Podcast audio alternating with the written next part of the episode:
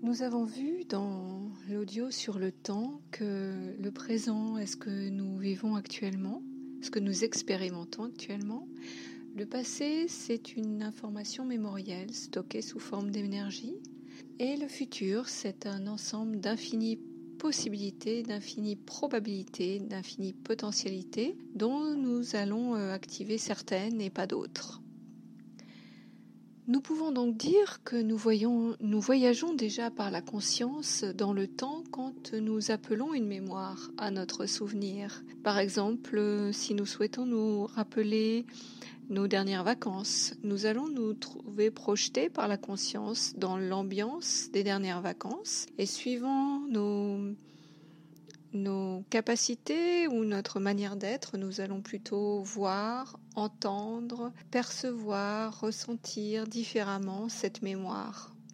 La manière dont nous ressentons cette mémoire, c'est aussi la manière dont nous allons utiliser notre imagination et dont nous allons utiliser notre, nos capacités pour euh, apprendre des choses. C'est également cette euh, cette aptitude que nous utilisons quand nous allons lire un livre et imaginer ce qui est décrit dans le livre. Donc nous savons comment voyager dans notre mémoire. Alors maintenant, comment voyager à la fois se déplacer à distance ou à la fois se déplacer dans le futur? Ce n'est pas une simple vue de l'esprit puisque il y a différentes façons de voyager, je vais vous en citer trois. La première, elle est utilisée par euh, les chamans à travers la planète. Alors ces chamans euh, ont des fonctions très précises dans la communauté que nous n'allons pas développer maintenant, je le développe dans d'autres euh, séries.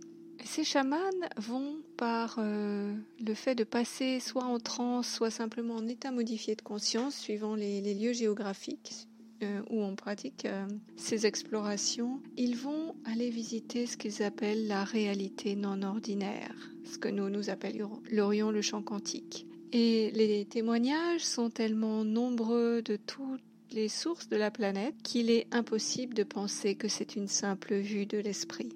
Donc ces chamans ramènent, euh, rapportent des informations de leurs explorations et décrivent euh, plusieurs mondes, le monde du bas, le monde du haut et le monde du milieu. La deuxième manière de voyager dans le champ quantique, c'est une, euh, approche utilisée depuis le début du XXe siècle par les militaires, notamment américains, qui va consister à se projeter par la conscience dans différents endroits de l'espace, c'est-à-dire sur la planète, ou du temps, dans le passé ou dans le futur et rapporter des informations que l'on va retranscrire sous forme de dessin. C'est non seulement utilisé par les militaires, mais c'est également énormément utilisé dans l'archéologie la plus en pointe et c'est ainsi qu'on a trouvé un certain nombre de trésors archéologiques de la planète ces dernières décennies. Je donne les références euh, des, livres sur la vision à distance dans la bibliographie.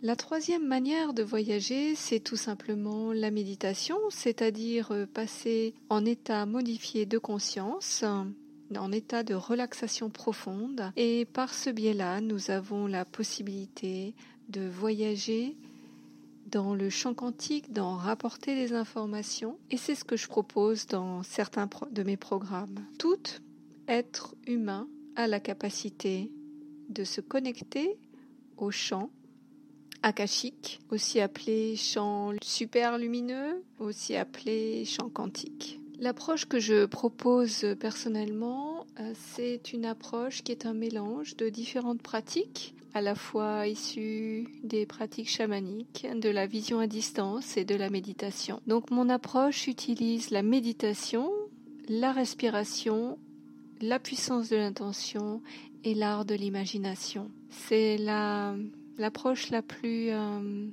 directe que j'ai pu trouver et que je propose, que je te propose de découvrir dans les différents programmes pour accéder aux annales akashiques, euh, au champ quantique. Nous avons également vu dans les audios euh, précédents que ce que nous sommes et ce que nous émettons exerce une attraction sur notre réalité potentielle. Et donc, quand on apprend à voyager dans le, champ quantique, alors nous avons la possibilité d'apprendre à créer notre réalité. Voyons maintenant ce que revêt précisément, un peu plus précisément en tout cas, cette notion d'univers invisible dans lequel nous avons la capacité de, de voyager.